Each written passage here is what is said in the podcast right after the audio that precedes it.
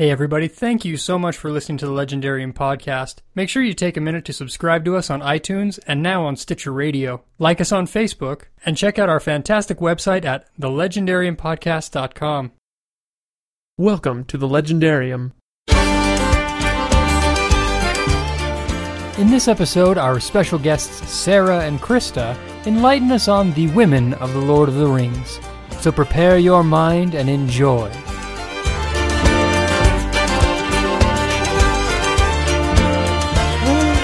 Ryan! That was a little bit high in octaves, but sure. Hey, I'm just so excited. um, we're back. Uh, you know, full circle. Um, it's Lord of the Rings time again. Are you excited? I'm so excited. I can tell. Uh-huh. I can tell by the way that you're leaning back in your seat and yawning. Eh. Okay. Um, anyway, I know we're all excited. Now, this is the Women of the Lord of the Rings. Um, we are revisiting the Lord of the Rings in a way that I promised to do months ago, and now we finally are. We did our book club chapter by chapter, going through the Lord of the Rings, uh, reading it that way.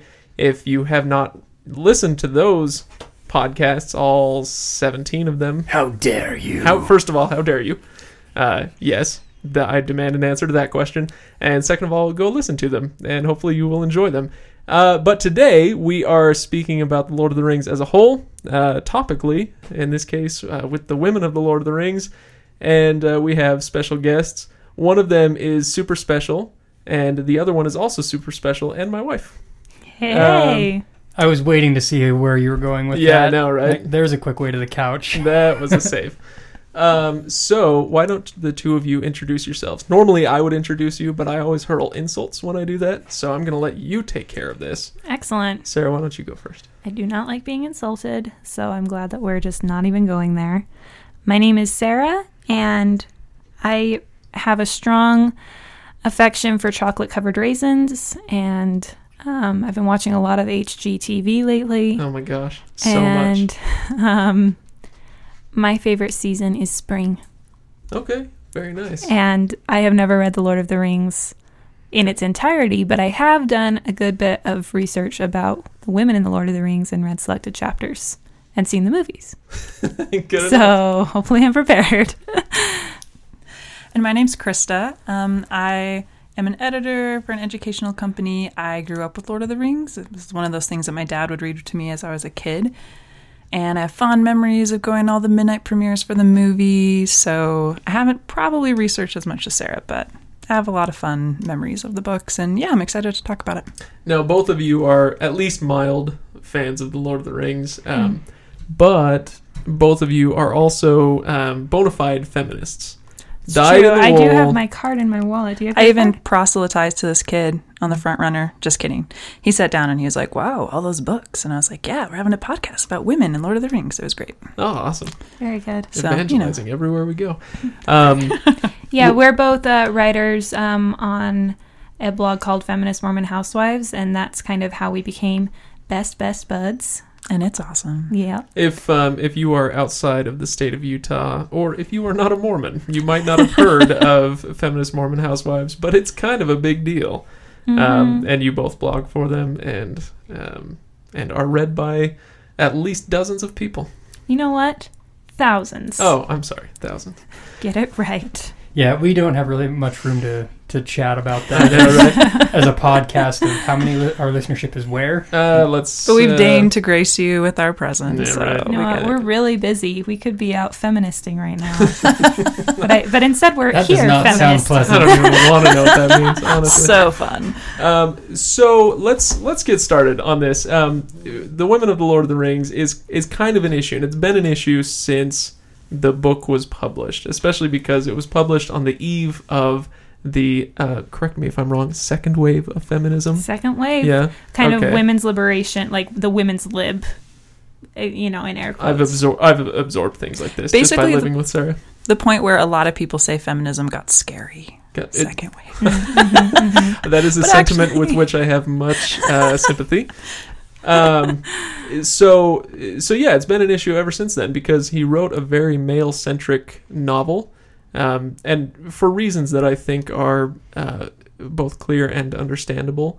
Um, it, it is it is about men doing uh, you know manly things and out saving the world and uh, and and so a lot of what you read is through the eyes of men uh, doing these manly things. But there are women in the Lord of the Rings, um, as most people know. And so let's talk about uh, a few of them. Maybe we start. I don't know. Do we just start talking about the characters themselves?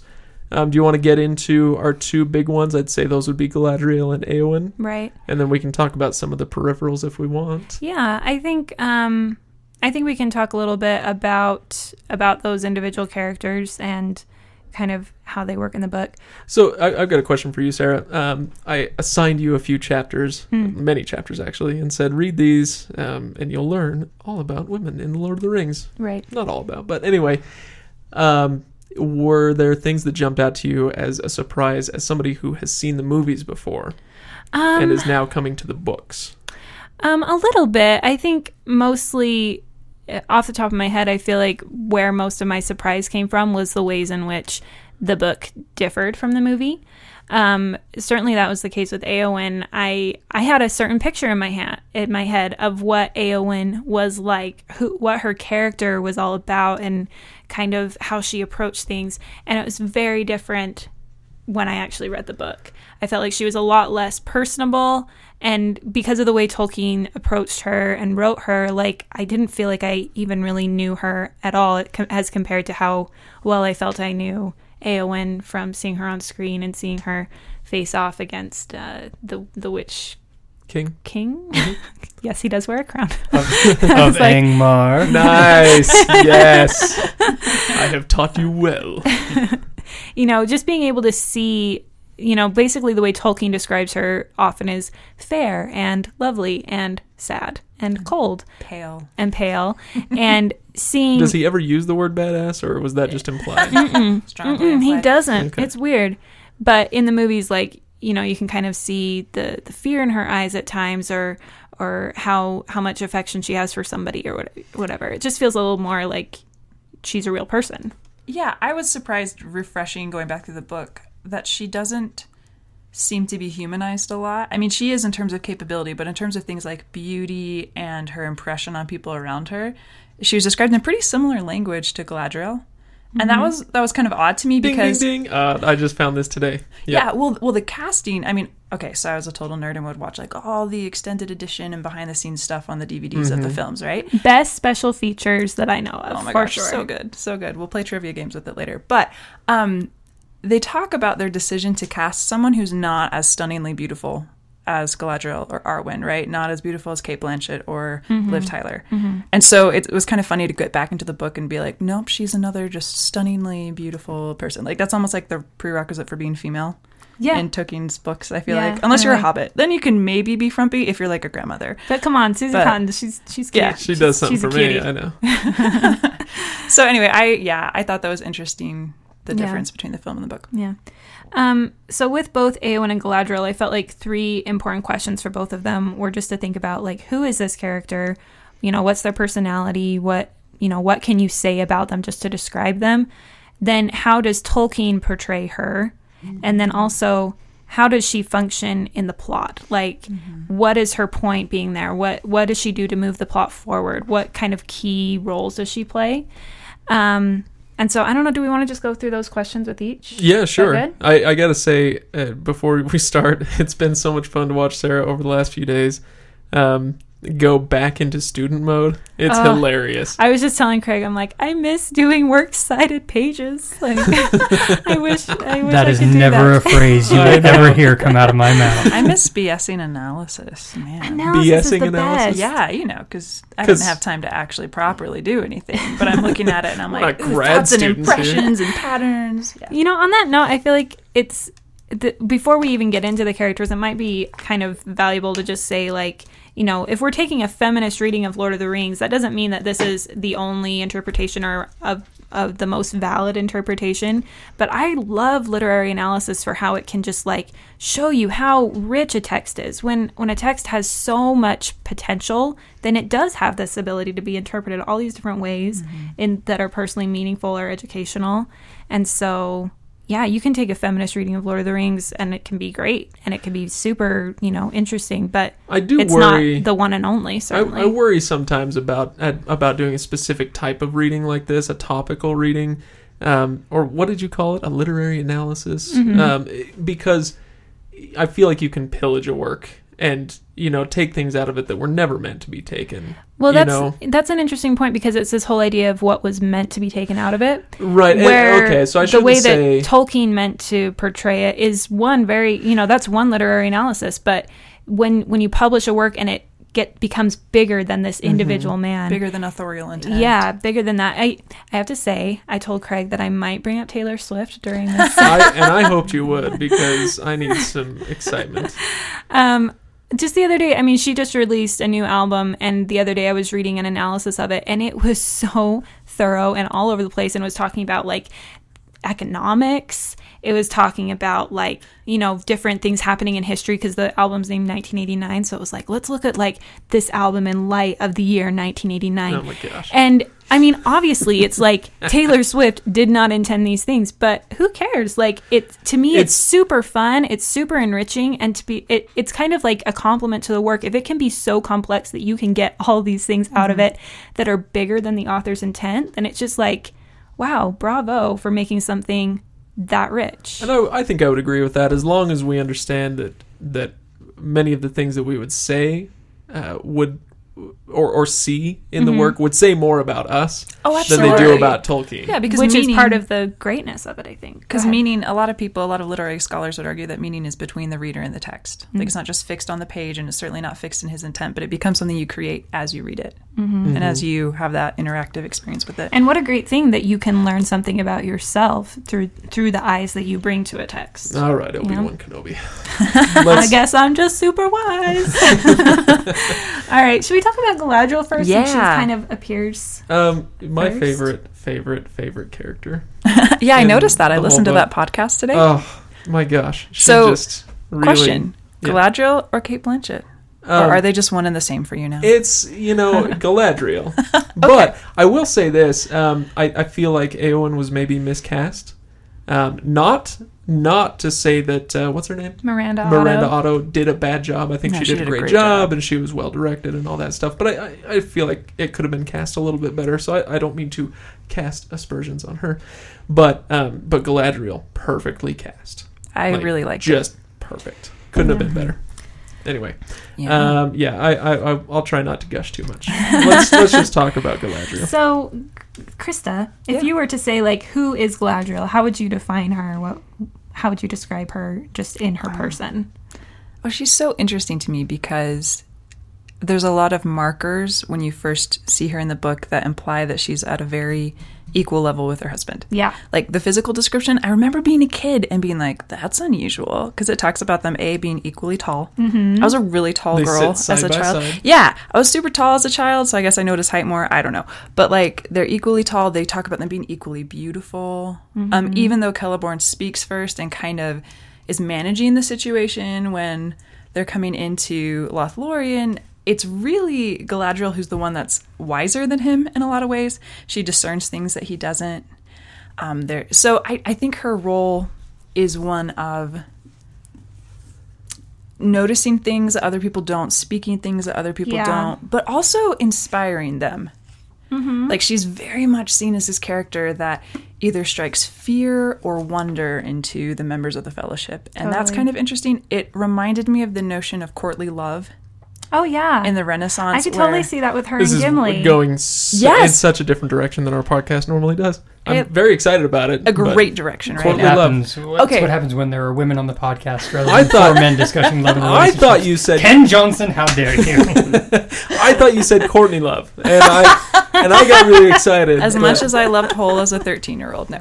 Um, no, so yeah, this idea that people, I mean, she's unattainable, right? She's an elf for one thing, and she's royalty, and, And she's super just, fly. and super beautiful. So totally unattainable, but inspires them, but also helps them to look at themselves differently and consider how much they value the quest. And so, yeah, that's not a concise answer at all. But, but she's but she, eh, yeah, I guess you could call her all of those things. Unattainable I I mean attain. What does She that mean? becomes But much more she's not- she's not unapproachable. Oh, sure, yeah. I, I guess Yeah, what I mean that's is one of the things I love so much about her is that the fellowship is able to approach her with their questions and issues, Right. and she never shunts them off. She Yeah. she takes them all very seriously Yeah. and helps them work through their issues. and she provides a really cool leadership model.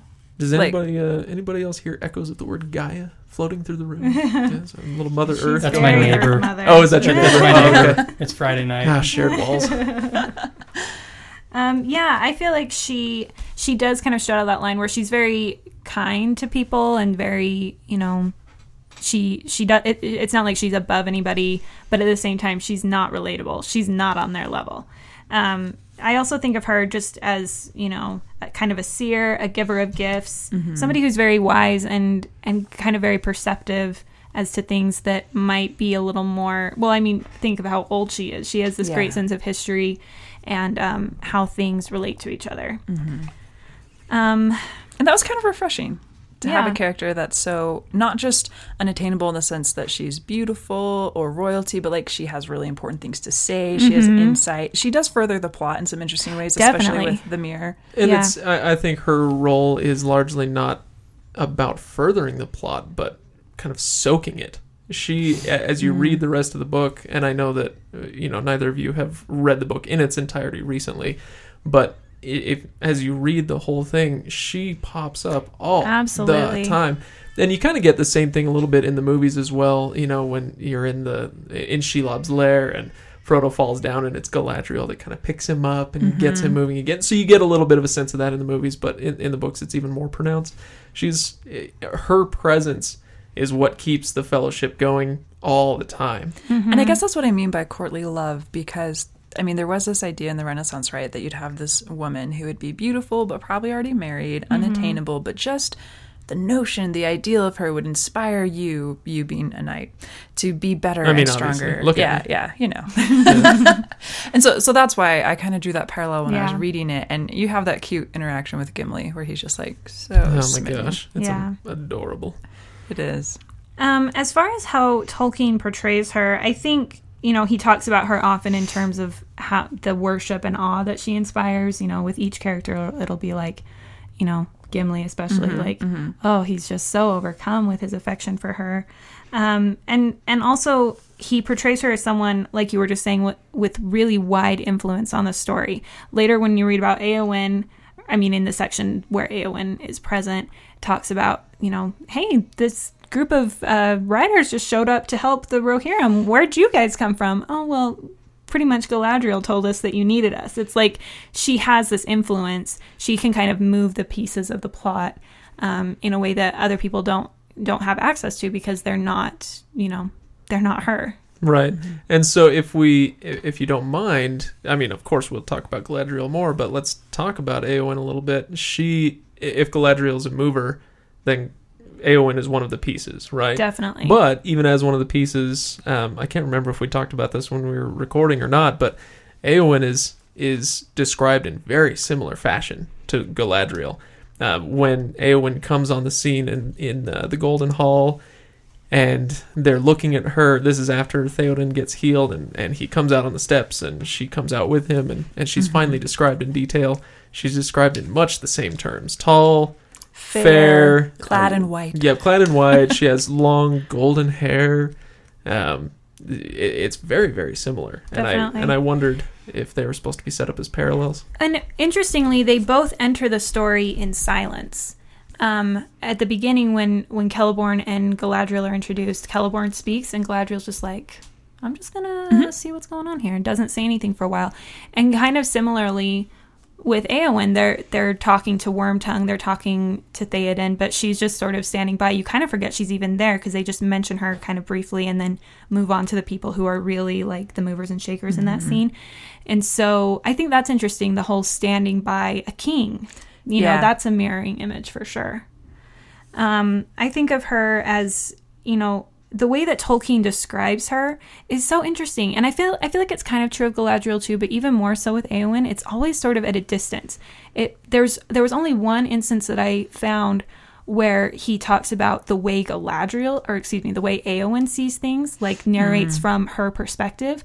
But every other time, it's like someone sees her and perceives that she looks sad or she looks hopeless or she Or notice or her that she's eyes looking at Aragorn. yeah her eyes She rest on Aragorn him. yeah, exactly it's like it her she's described you know putting on her feminist literary theory hat she's pers- described through the male gaze Yeah. every time that she comes up in the story it's like well we can only know what she's doing because of the way that um, that Theoden sees her Aragorn Mm-hmm. Merry even um I wonder if um, it was written this way because Tolkien did not not want to fall into the trap that some authors do. Some authors have a gift for being able to write from both a male and female perspective Mhm. very well. I, but his life was one that was rather male centric. Right. Um, you know, of course he loved his wife and. Uh, and all that stuff. That's not what I'm trying to say, but but many things about his wife, No, were, or about his life, were very male centric. And so I wonder if he's thinking, you know, if I even try to write from a woman's perspective, it'll come off as as disingenuous. and Totally. fall Maybe, flat. I don't know. I mean, it, it seems possible. I don't know. Yeah. Um, what, was it, what else was I going to say? Oh, oh, and basically, I feel like she is presented at the very beginning. It's really interesting to see her progression. She's one of the many characters in the book that really goes through a journey. Mm-hmm. Um, where in the beginning, it's all about being in service to Theoden. Yeah, and she resents that, even though she's given a position of power, right? Yeah, because they're like, interesting. they're like, who's gonna take care of loved that. these people if Theoden dies and if Eomer dies? Oh, and somebody's like, hey, she can do it. She can do this strong, important job, and mm-hmm. she's I- like, but that's still not what I exactly want. The, that whole scene was so interesting to me because it's basically like somebody in the crowd says how about the house of can you fill in the name for me Which one? Rohan. uh, like a- Eowyn and Eomer's house Oh, um, uh, thing. Uh, no, I don't know. whatever Eor? it is there yeah house of Eor. it's like how about the house of Eor and, and King Theoden's like uh, no Eomer's coming with me and they're like uh, we didn't say Eomer how about Eowyn? he's like Sure. And then later Aragorn brings that up and talks to her about not abandoning her duty. But like you Yeah. said, like it wasn't she was never asked if she wanted to be the steward. That wasn't right. What she really wanted. And given how much of her life had been spent watching her uncle, her father figure, Mm-hmm. decline Yeah. and being harassed by Wormtongue, yes. like even though she was given, I mean, that's a prestigious position. Sure. And there's that cool dialogue where Aragorn is like, "This is still a position of valor. Like, Mm-hmm. if you are the last one defending your people, and nobody lives to tell those tales, that's still valorous." yeah. But she's like, "But it's not what I choose." Yeah. She's basically choice feminism. Yeah, she Oh is my choice gosh. feminism for sure. Um, you know what? You invite some feminists on the air. We We're- will We're going to talk lingo. about choice feminism. yes, and I will go. Oh my gosh, a few times. Um, uh, uh, uh, oh, duty. Um, I feel like this this whole idea of like duties. Duties. We're twelve. Um, Wow. I know. Wow. Ryan's just been waiting for something like this to happen. Um, the the idea of duty. Uh, oh, okay. So there's this modern idea that we have, especially after the scary feminist phase, as you guys call it. Um, and this is not a feminist thing. This is just kind of a, an American societal thing where it's like, do what you want to do. Life is all about doing what you want to do. The ultimate fulfillment is having your dream. Exactly. And make it happen. Exactly. And I, I feel like that's kind of at war a little bit with this idea of no, you need to do what you are supposed to do, not just what you want to do. Yeah. Um, if that makes sense. And and so many I, I think a lot of lives fall apart because nobody ever pursues what they want to do. And so many lives fall apart because people uh, uh, only Pursue only want to the pursue their exclusion of- duties. yeah. Yeah, I Does mean, that make sense? it does make me wonder who did she leave in charge when she dresses up as Yeah. Dernhelm and charges off with the soldiers to war, right? Yeah, yeah. Mm-hmm. I wonder if it mentions. I don't remember. I think that that brings. I'm sure up Ryan for does. me. I'm looking at you like I don't remember Ryan. Do you? That brings up for me the question of, if I may say, like almost the the unnamed, the invisible women in this tale, because this is so much about war, and even in our real world, like times of war are times when times of particular peril for women, even though they might not be the ones going off to like fight on the front lines. Um, and one, I I remember the first time that I saw whichever of the movies it was, um, when oh when they're fighting at Helm's Deep and seeing the women and the children kind of like inside the battlement and the little children like the two young kids being put the helmets on their You mean heads. Peter Jackson's children? Yes. Anyway, it's just like these are the people who, without without uh, without names, without laud Mm-hmm. and honor, who are still like a part of this whole story. Absolutely. Um, and so, Which as, as we talk about women in the Lord of the Rings, there are there are lots of women, all all the little all the little lady hobbits back home, you know, that aren't really part of the story. hobbits. But oh, the lady hobbits. you knew it was coming. But I think a video is on the way. But I do think that's something that comes through a lot more clearly in the film Mm, than in the mm-hmm. books. Like I remember in, in the Two Towers, there's that little like family when Rohan is being Yes, invaded, and the woman. Okay, yeah, the woman like throws her son and daughter on this horse, and They're she's like, "Mom!" "Ride!" Oh my gosh! and you see them get re- yeah, and uh, so. I don't know that's that that's necessarily a failing of Tolkien, but one thing I do want to point a out limitation of the book. yeah, yeah, and and also, I mean, he was of age in a time where war was perceived as very much a male pursuit. What's really fun with history is when people do archaeology and they find things like, did you see that article about how there were probably way more women in Viking raids than we Yeah, ever yeah. thought? Yeah. And archaeologists just assumed any Viking skeleton buried with armor was a dude. And then they actually did forensics on the bones and were like, "Holy crap! Like, A lot there's of these way were more women involved." Yeah. So that was, you know, kind of a little bit redeeming when you think of the Eowyn's of the world. Well, I mean, Mm. sorry, Ryan. What were you gonna say? Well, Something now- awesome. No, now it's too late. The, the moment has passed. oh, we'll go So- back to the moment. Um, it, so the the Viking culture was one that Tolkien was intimately tied to uh, in his professional life, um, and and his yeah, I think his personal life as well. And it that was, if you want to talk about the Middle Ages, the Dark Ages, that was. Uh, among the most, if not the most, egalitarian of societies on Mhm. on the earth at the time. Anyway, interesting. So, yeah, so he probably had that in mind.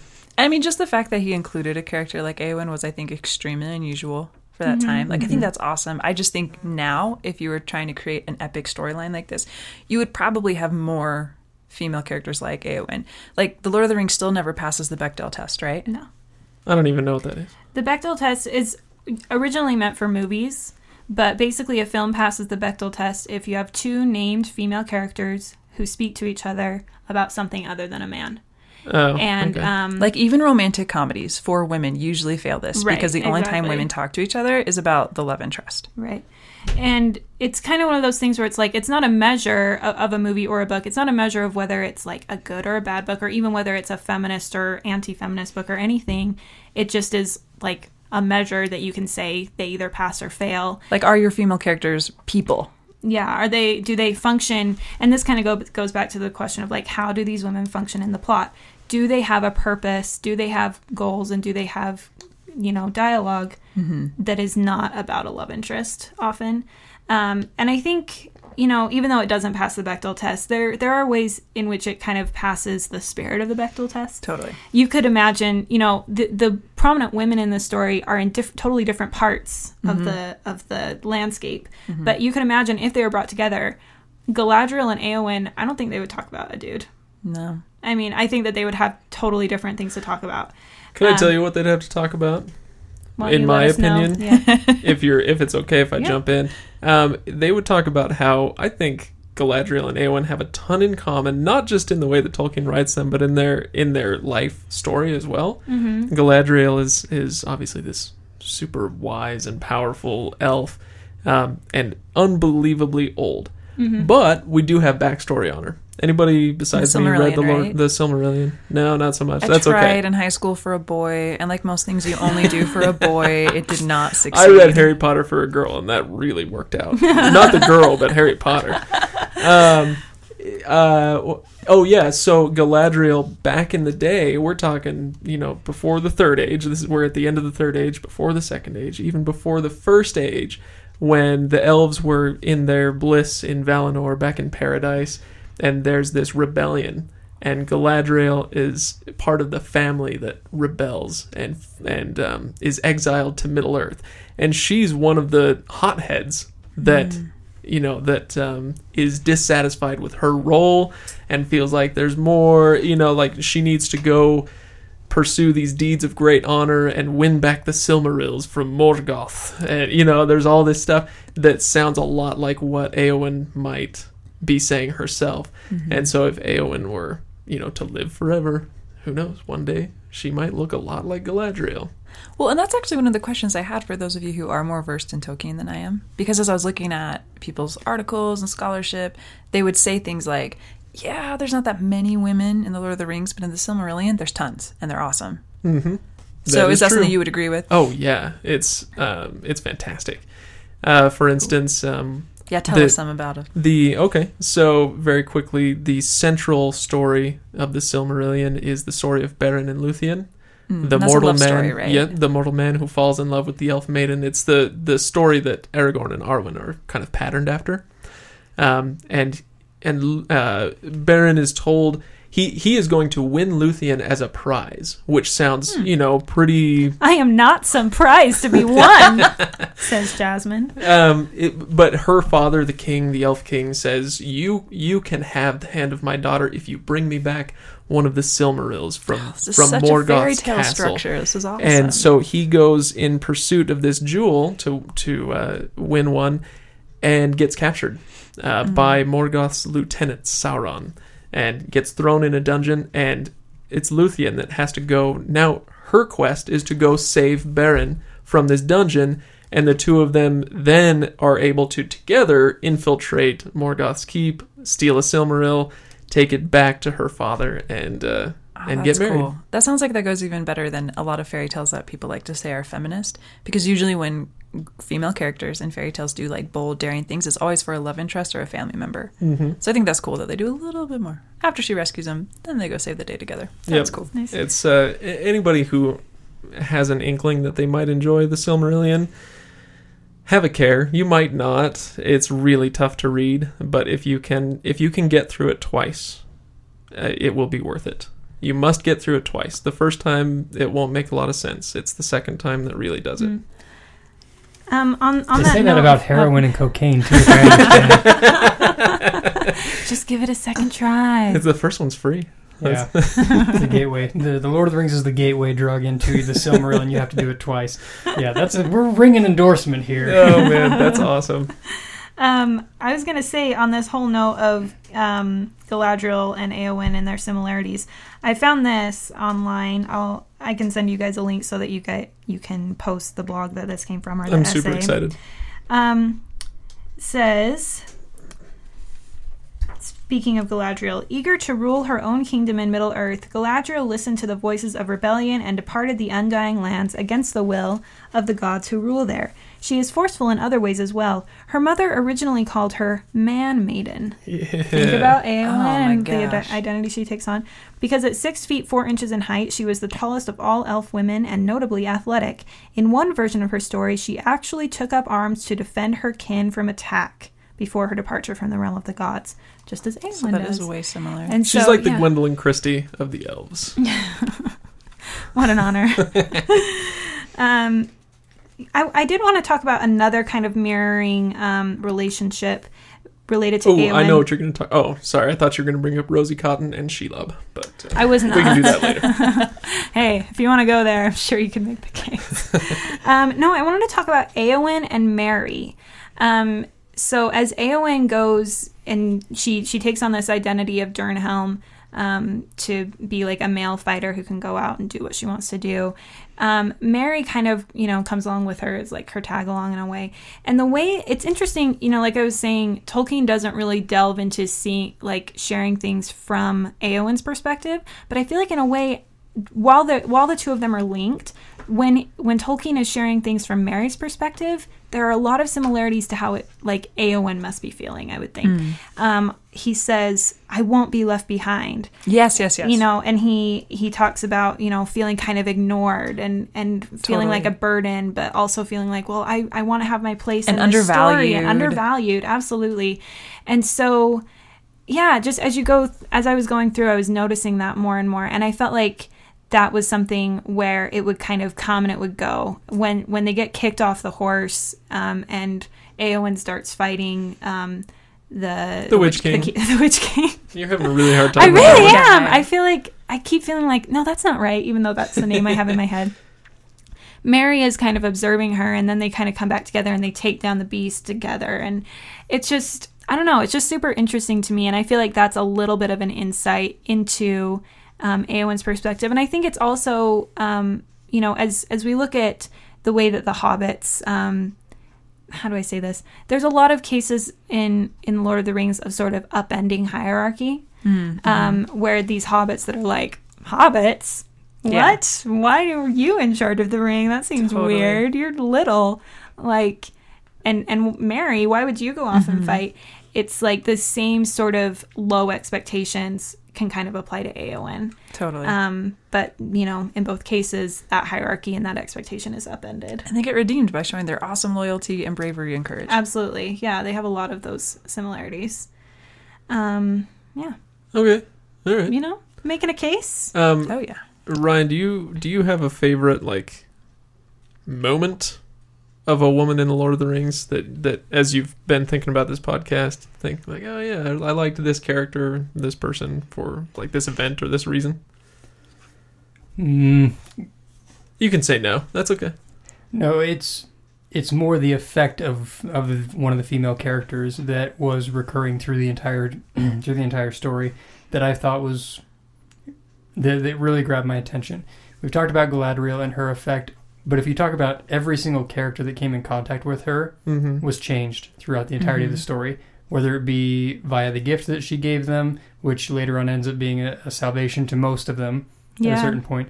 Um, she becomes an inspiration uh, to Gimli and to and to Legolas, who is already an elf and who's already well aware of of this. She's still she is still held in such high regard, and that through the entirety of the story, this character who we are aware of, we don't get we don't get a ton of time with her. Let's be honest. Yeah, out of the many many pages that are in this story, very few are dedicated many, many, many, many, many, many, many, many pages. Um, we don't get a lot of time with her, but her effect is felt from the moment she is introduced to the end of the story and beyond. And I thought, you know, that's when you talked about doing Women of the Lord of the Rings, her her effect there. Each of the women who is in in this story affects the long term picture in a way much larger than some of the other characters may have. Would it be fair, in your mind, Ryan, to call her the mother figure of this story? It might be fair whether or not it's accurate. I'm not sure. you know, I was thinking about that a lot. Because well, when, as Ryan is talking about this, and, and I think it's a point that I might have tried to make a little more poorly earlier. Um, it, there's that idea of of you know the omnipresent woman, and that's kind of I mean it's who doesn't have that experience with their mom like for the rest of their life. If you Well, and that was super common in Tolkien's generation, right? yeah, like, I mean your mom really is whether you're going to move out of the house, you're not going to live with your mom forever, but she remains this force throughout your So- life. he fought in World War One, right? Mhm. Okay, so that was the war where people used as a rallying cry, think of your home and think of your mother. Oh yeah, Like fight for Sure. your mother. It wasn't like fight for your sweetheart at home. It was like mom. Mm, Mom was the rallying cry. yeah. I know because I did a term paper, so I'm is that the expert, sweetest thing in the world? By the way, I'm just going to throw that out there. It's. I think it, it was perverted later on to become the "Your Mom" chant that they now use. Your mom jokes. Yeah, kind of a bastardized version of Yeah, that. but I, but I will say I really like how um, she still gives people room for agency. I guess like a good mom would. And I wanted to ask you about Like her. Like a good mother, Galadriel is there. I wanted to ask you about her interaction with Boromir Oh, because this is yeah. played up so much more in the movie than I think it was in the book. And I want to ask, do you think that was accurate? Because there's that scene where they all enter and they see her for the first time, and she holds everybody's sight for a minute, Mm-hmm. and they each they talk about it later, and they're like, I felt like it was evaluating whether or not I would choose to go home or have the thing I valued most or continue on with my journey. But Boromir like won't talk about it, and Frodo won't talk about it. Mm-hmm. So, do you think that that was accurately um, employed in the film, or did they make too much out of that interaction? I thought it was totally fair. What about you, Ryan?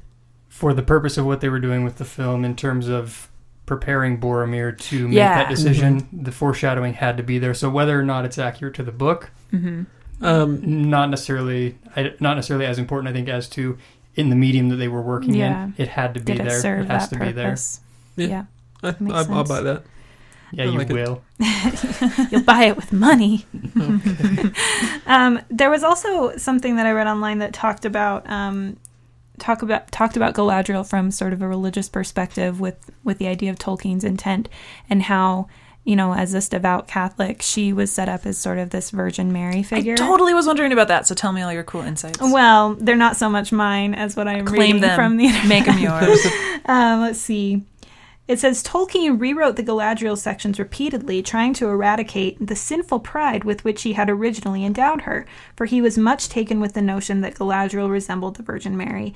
Despite her formidable appearance, she functions as a consoling, protective mother figure. Tolkien's highest goddess, Varda Elbereth, is an even better fit for the Marian role because she stands on the world's highest peak, listening to the prayers of Middle Earth's people who invoke her in their need. That's what I would Wow. have thought. Galadriel wouldn't be a stand-in for the Virgin Mary, As much as um, as much as yeah, Varda or even even uh, Arwen.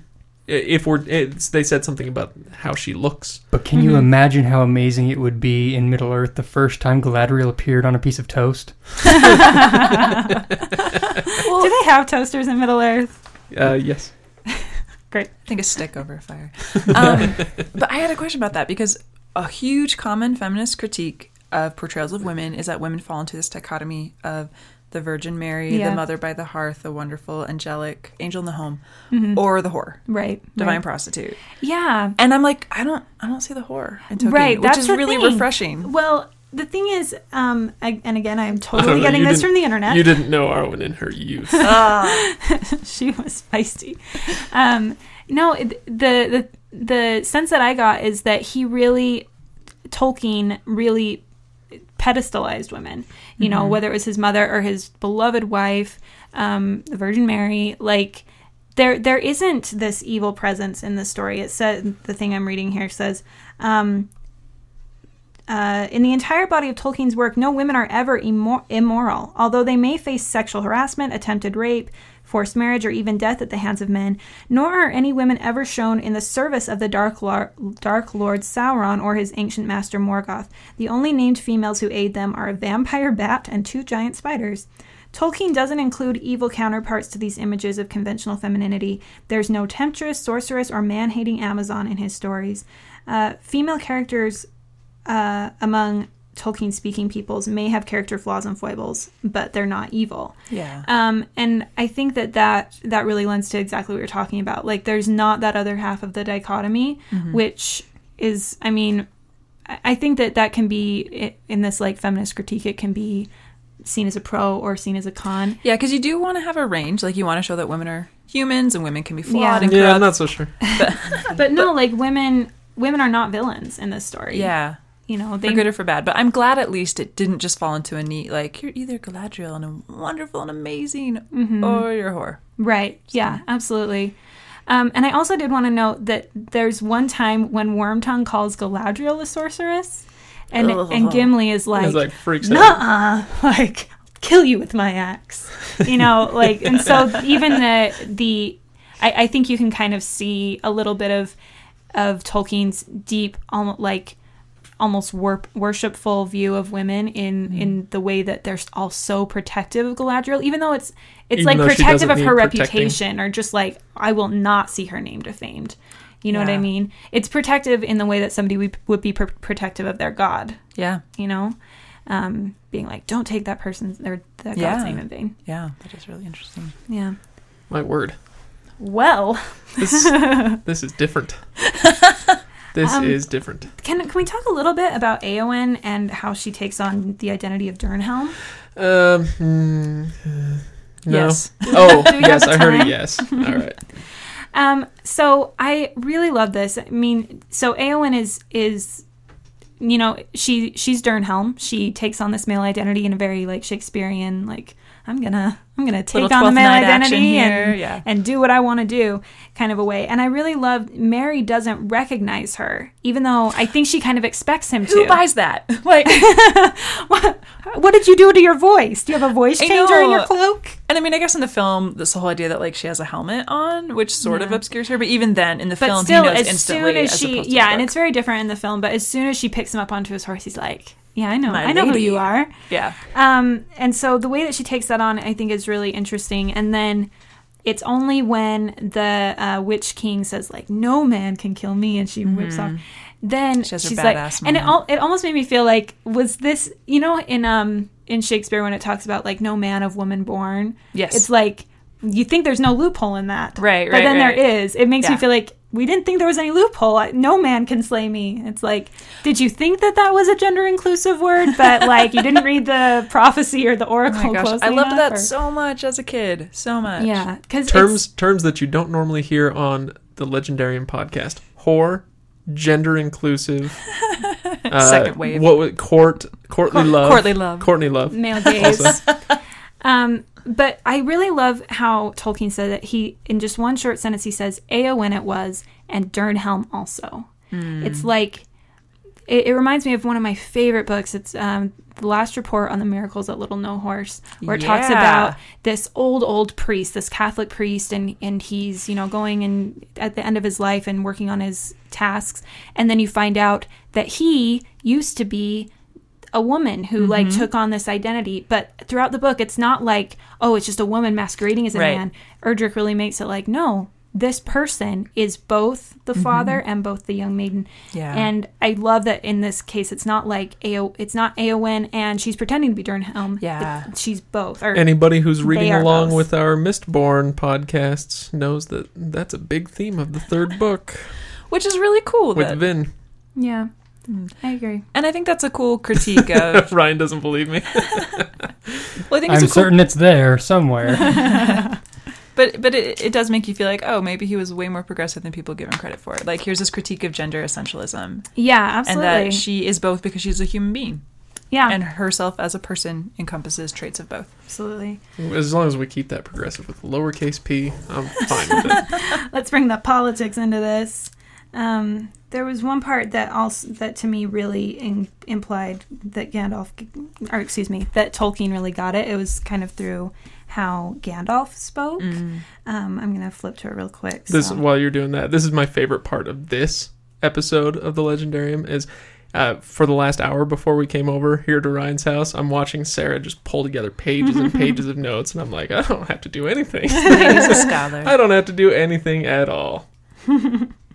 So basically, it's it's after Eowyn has been injured and she's in the houses of healing, and Aragorn comes and he you know is healing her, and there's kind of just this whole crew sitting around talking about Eowyn.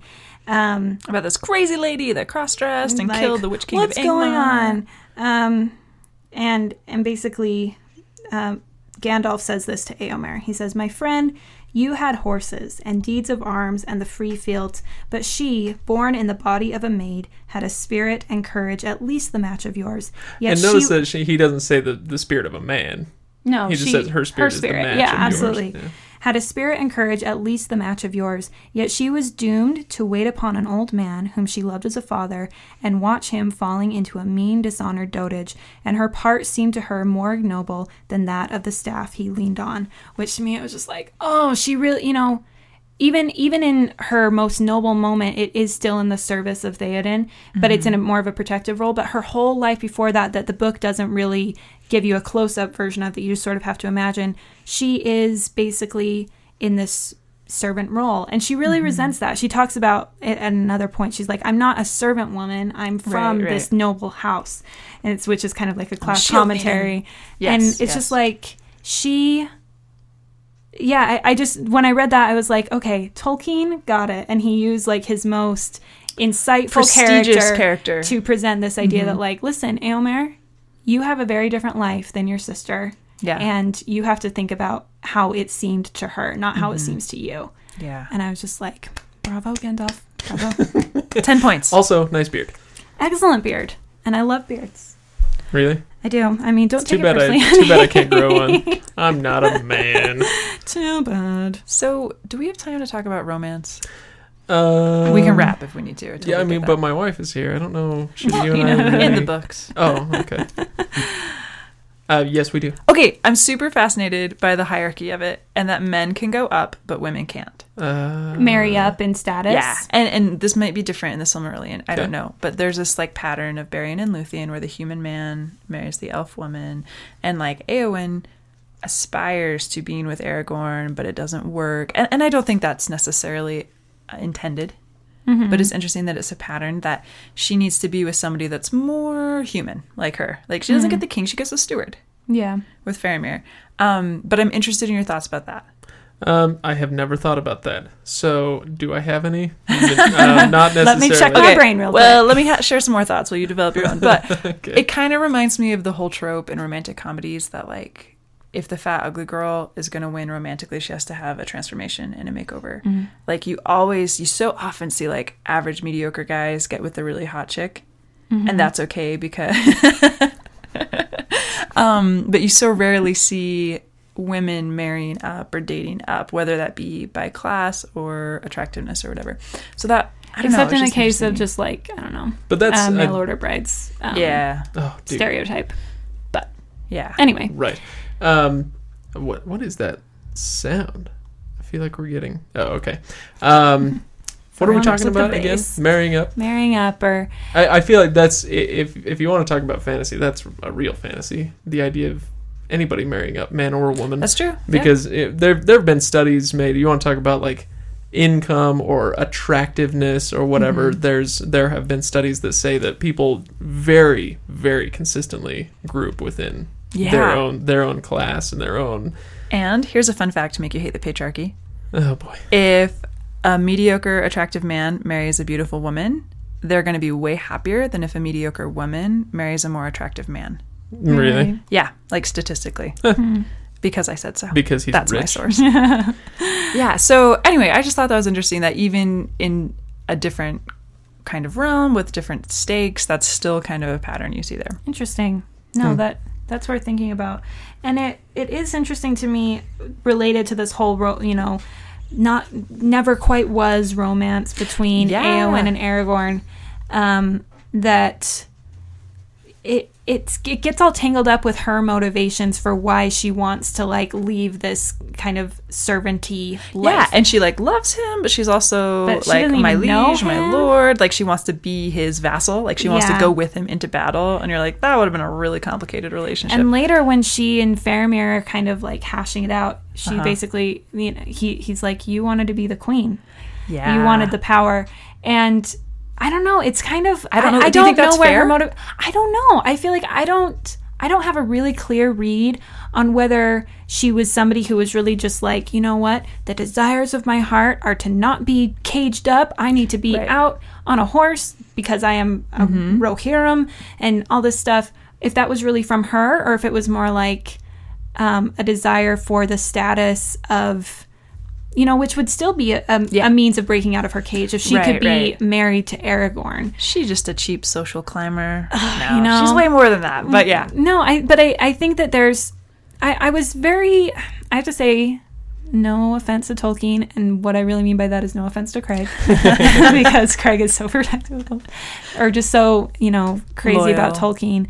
But the the whole I loved the the very short um, but very poignant relationship as it was portrayed between Faramir and Eowyn. Mm-hmm. I thought that was like a relationship of equals. I loved how there was just this honesty between them, this interchange, and I, in general, I thought Eowyn was a very feisty, forthright person in mm-hmm. her mm-hmm. in her communication.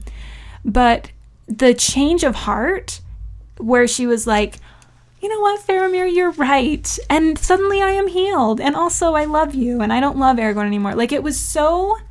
I was like, I did not see that coming. but this my feels whole world is better because the right man loves me. Yeah, Did and it feel she's like, that a little bit? and and she basically i mean and and if you want to talk about it from a feminist perspective this idea of her sort of abandoning the more um noble and knightly role of like going off to battle in order to be a healer is very much like you know what you're right i just i sowed my wild oats now i'm ready to to settle down I had my fling with my career. Right. Now I want to be Now your Yeah. queen in the but house. then I Yeah. also feel like you can you can flip that because it Mm-hmm. talks about Aragorn and how the healing hand should also wield the sword, and that's talking Yeah. about Aragorn. But it can also you know you can mirror that and talk about Eowyn and how Mm-hmm. healing you know if Aragorn is the king and pretty much like the leader of this whole fellowship. and like the uber The masculinity. uber masculine. I mean, look at look at him in that. He's so sweaty and grimy. Viggo Mortensen, man. This just But got you know, weird if he if he is a healer, Yeah.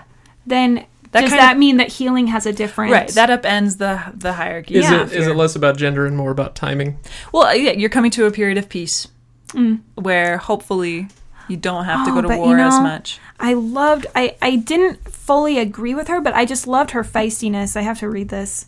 It's uh this time where she's talking to like the guy who's in charge of the um, healer, the, the House healer, Healing. yeah. And he's basically like, you know what? We we have to heal all these people who come home from war, and we have enough to worry about. We really shouldn't even be dealing with that. And she says, um, it needs but one foe to breed a war, not two, Master Warden. And those who have not swords can still die upon them. Would you mm-hmm. have the folk of Gondor gather you herbs only, when the Dark Lord gathers armies?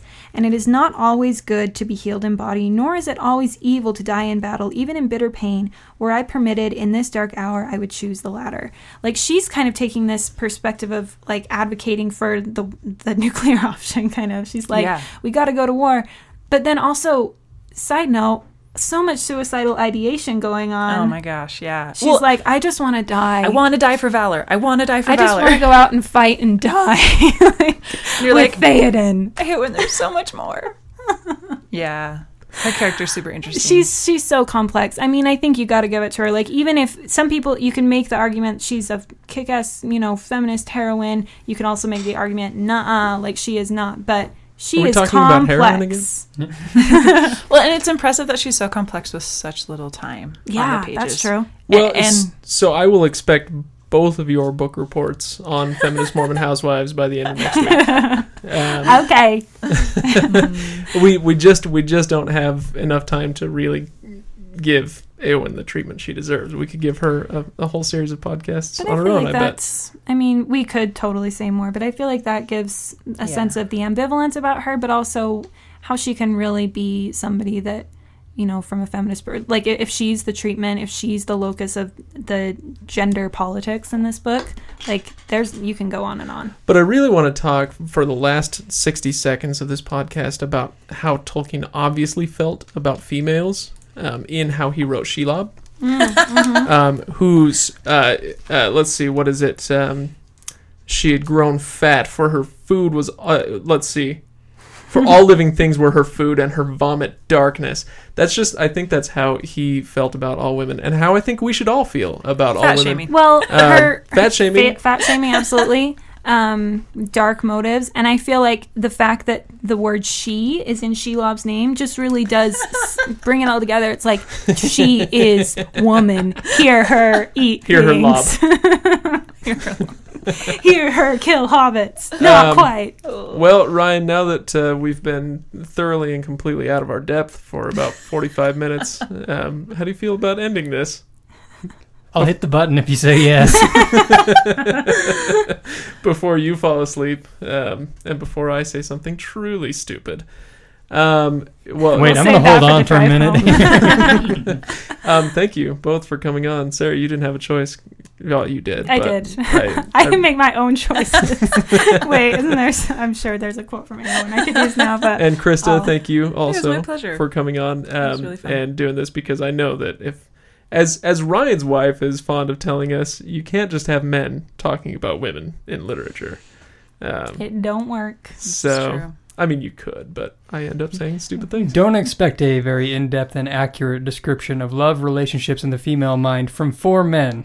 That's pretty, that's pretty much a quote- summation. that is an to quote Ryan's wife. yeah. um, so yeah, we do appreciate you coming on. Um, just a reminder for listeners, we will be finishing up Mistborn. I am freaking out. Um, I am halfway He's through. shaking right now. The, I a little bit. That's He's probably just the sweating sugar. profusely, That's just because it's hot in here. freaking out. Um, yeah, I'm halfway through the third book, and I, I hadn't read it in five years, and I'm, I'm really digging on it again. So uh, we'll be doing that again next week, and uh, keep your eyes and ears open, especially on Facebook, as we uh, will be releasing some more uh, upcoming episodes, uh, talking about what the the upcoming subjects are. Uh, Ryan, how excited are you for the third Hobbit movie? Uh, everything rides on this movie. I know. to me, everything rides on this movie because if it fails, the whole series fails. If it wins, the whole series wins. Yep. So, uh, yeah, keep in touch with us as No we pressure. near that date, and um, we will see all of you next week. Go read Mistborn.